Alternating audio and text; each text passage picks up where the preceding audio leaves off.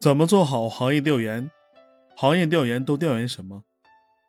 看起来行业调研特别的高大上，其实调研的东西就那么多。调研的内容包括行业是什么，行业是如何产生的，行业产生的时间是什么，行业为什么产生，行业的前三和前五都是谁，这个行业占国民生产总值有多少百分数。行业的盈利模式是什么样的？行业的上下游、整个供应链是什么样子？等等。举一个国内汽车行业的例子吧。国内的汽车行业产生于1956年7月14日，这是中国人自己制造的第一辆汽车的开始。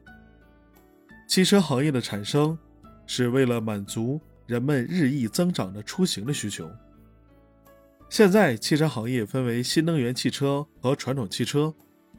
我国的主力汽车厂有一汽、上汽、广汽、北汽、比亚迪、吉利汽车、长城汽车等，走的都是产学研销一体化的路线。生产工艺包括冲压、焊接、涂装、总成，带动了一系列的汽车相关产业及零部件的发展。也带动了很多高新科技及高新技术企业的快速发展。二零二一年，汽车行业的总产值超过了十万亿，GDP 比重超过百分之十，是国民支柱型产业。行业调研报告是专业的，但是行业的解读可以按照这个套路来说一下，你也可以尝试一下呀。